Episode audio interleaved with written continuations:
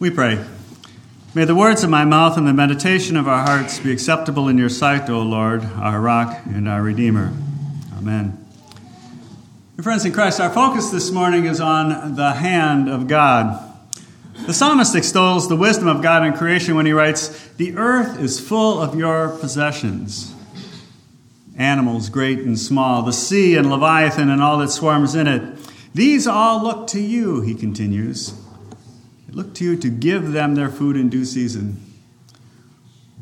When you give it to them, they gather it up. When you open your hand, they are filled with good things. When you hide your face, they are dismayed. When you take away their breath, they die and they return to their dust. In our text this morning from 1 Kings chapter 17, we see the hand of God hard against the land. The hand of God is against the king. The first recorded words of Elijah are these As Yahweh, the God of Israel, lives, before whom I stand, there shall be neither dew nor rain these years, except by my word. God's hand is a hand of judgment against Ahab, judgment against the sins of Jeroboam in which he walked, even worse, the sin of Jezebel, his wife, for whom he erected a temple to Baal. And it's not just Ahab, Baal himself is in the docket. This pagan god of fertility with his temple prostitutes and sacrifices. Was he any good without rain? we'll find out, because there will be no rain without the word of God's prophet. God's hand is hard against the land, it's hard against the people. But the stage is also set for God's other hand a hand of compassion, a hand of mercy, a hand of grace. First, beside the brook Kerith, on the other side of the Jordan, the hand of God took the form of a raven. Morning and evening, it came with bread and meat. Elisha drank from the brook until that too dried up. And then the word of Yahweh came again Arise, go to Zarephath, which belongs to Sidon, and dwell there. Behold, I have commanded a widow there to feed you. God's hand was heavy upon this woman as well. Widowhood in the ancient Near East was a difficult and dangerous place to be. Her economic status was founded on her husband, who was no more. Her hope for a future lay in a son who was too young. Later, when the son dies, we read that Elisha took him from her bosom it may be figurative language, but I suspect it's probably closer to literal. And her plight. Her plight is intensified by God's hand against others. You can hear the despair in her voice. I am gathering a couple of sticks, literally two sticks, that I may go in and prepare it for myself and my son, that we may eat it and die. God's hand is too heavy on me. We hear the despair, but we also hear challenge and confession. As Yahweh your God lives, I have nothing. It's not my God, it's your God.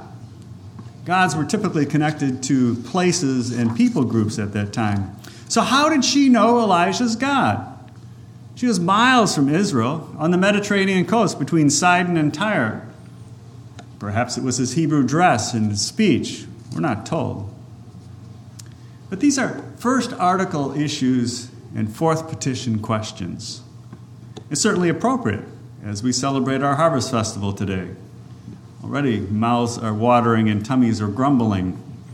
The smell of turkey and pumpkin pies, way more pumpkin pies than we could possibly eat, filters up from the fellowship hall. It's a challenging issue in a land of excess. Who among us has missed a meal for want? Instead, we trifle over the quality of produce at Safeway. And we lament the lack of choice at Freddy's compared to stores on the other side of the hill. But starve to death? This is the widow's future.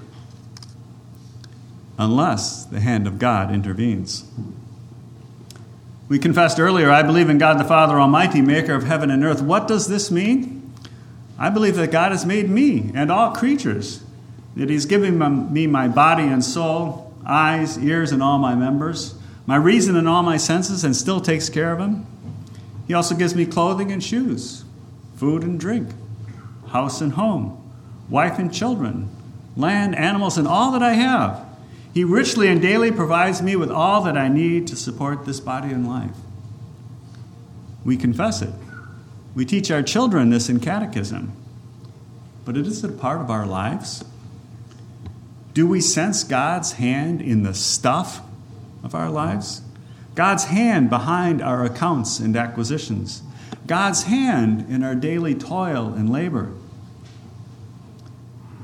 We return to Zarephath and the widow's challenge. Verse 13 is really the crux of our reading, indeed, of our life and hers.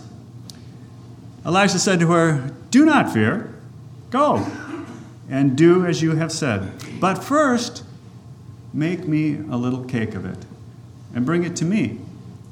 And afterward, make something for yourself and your son. This is the challenge of stewardship to return to God first.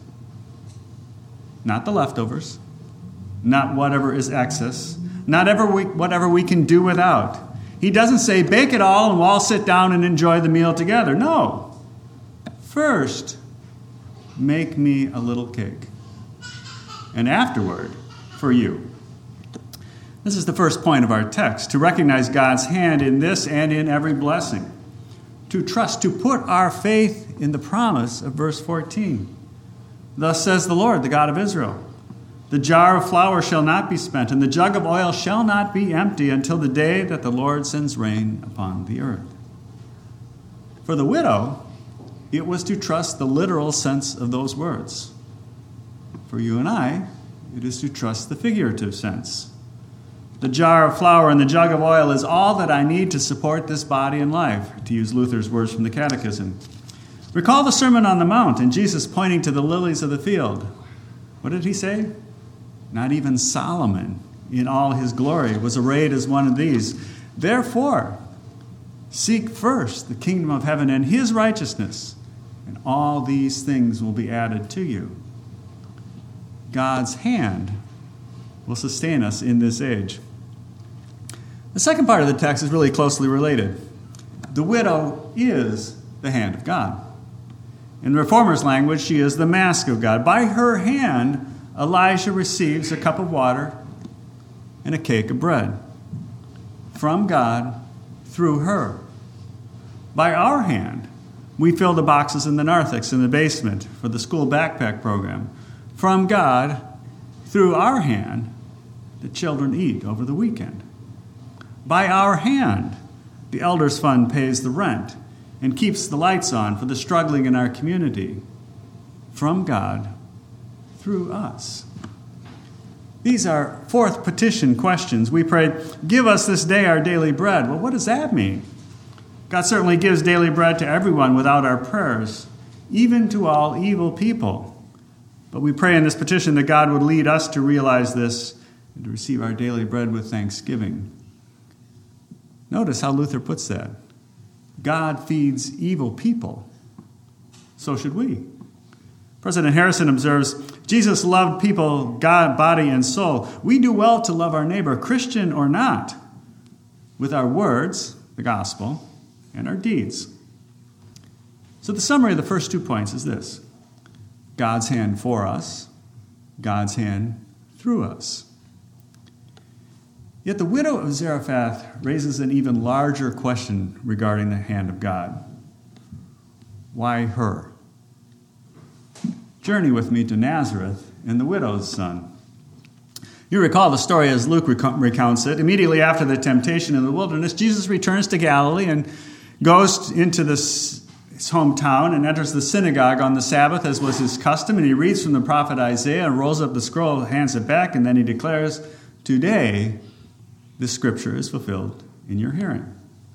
And immediately, the questions begin Is this not Joseph's son?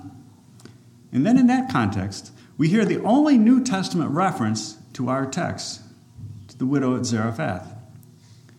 But in truth, I tell you, Jesus continues, there were many widows in Israel in the days of Elijah, when the heavens were shut up for three years and six months, and a great famine came over all the land. And Elijah was sent to none of them, but only to Zarephath, to the land of Sidon, to a widow. It's the problem of election. God's hand for this widow and not another. It's such a divisive question that that scene ends in attempted murder. God's hands of mercy seems capricious at times, one and not another. We confess that our salvation is 100% passive. This is third article questions. I believe that I cannot, by my own reason or strength, believe in Jesus Christ my Lord or come to him. And the Holy Spirit has called me by the gospel, enlightened me with the gifts, his gifts, sanctified and kept me in the one true faith. It's Ephesians 2 For by grace you have been saved through faith. And this is not your own doing, it's the gift of God. God's hand for you. It's, of course, scandalous in our world. We at least want to gather the two sticks, right? To bake the bread with the widow and bring it? No. Of ourselves, we are dead in trespasses and sin. So, why does God's hand pick one and not another? Finally, it's the wrong question. Around the table in 1532, Luther commented, We now have the word, therefore we ought not doubt our salvation. This is the way to debate the question. I am baptized, I have the word. Therefore, I should have no doubt about salvation as long as one stays with the word. As soon as you let Christ out of your sight, then one encounters predestination and debates it. Thus, God says, Why don't you believe me? Don't you hear me when I say to you that you are accepted and your sins are forgiven? We are always too skillful at running away from the word. Close quote. In other words, Luther refused to allow our theoretical imagination about God's secret will to cloud our assurance that comes in the Word and Sacrament. You are redeemed. You are bought with the blood of Christ. The problem for us is the question always comes with a human face a spouse or a sibling that has turned their back on the church, a child or companion that has followed the ways of this world, a friend outside the faith we would dearly love to have as a brother or sister in Christ we agonize with Paul in Romans 9 over our kindred according to the flesh. So, what can we do in the face of apparent rejection? Well, recall Paul's words in Romans 9, verse 6. It is not as though the word of God has failed. The seed is good, it will produce fruit. And second, pray especially the second petition, Thy kingdom come, which the small catechism reminds us is a prayer for the Holy Spirit and for faith. And remember, your neighbor's faith in God is hidden from us. It's not for us to divide and dissect. And finally, God's hand may not be working through us, but through another. Romans 9:16.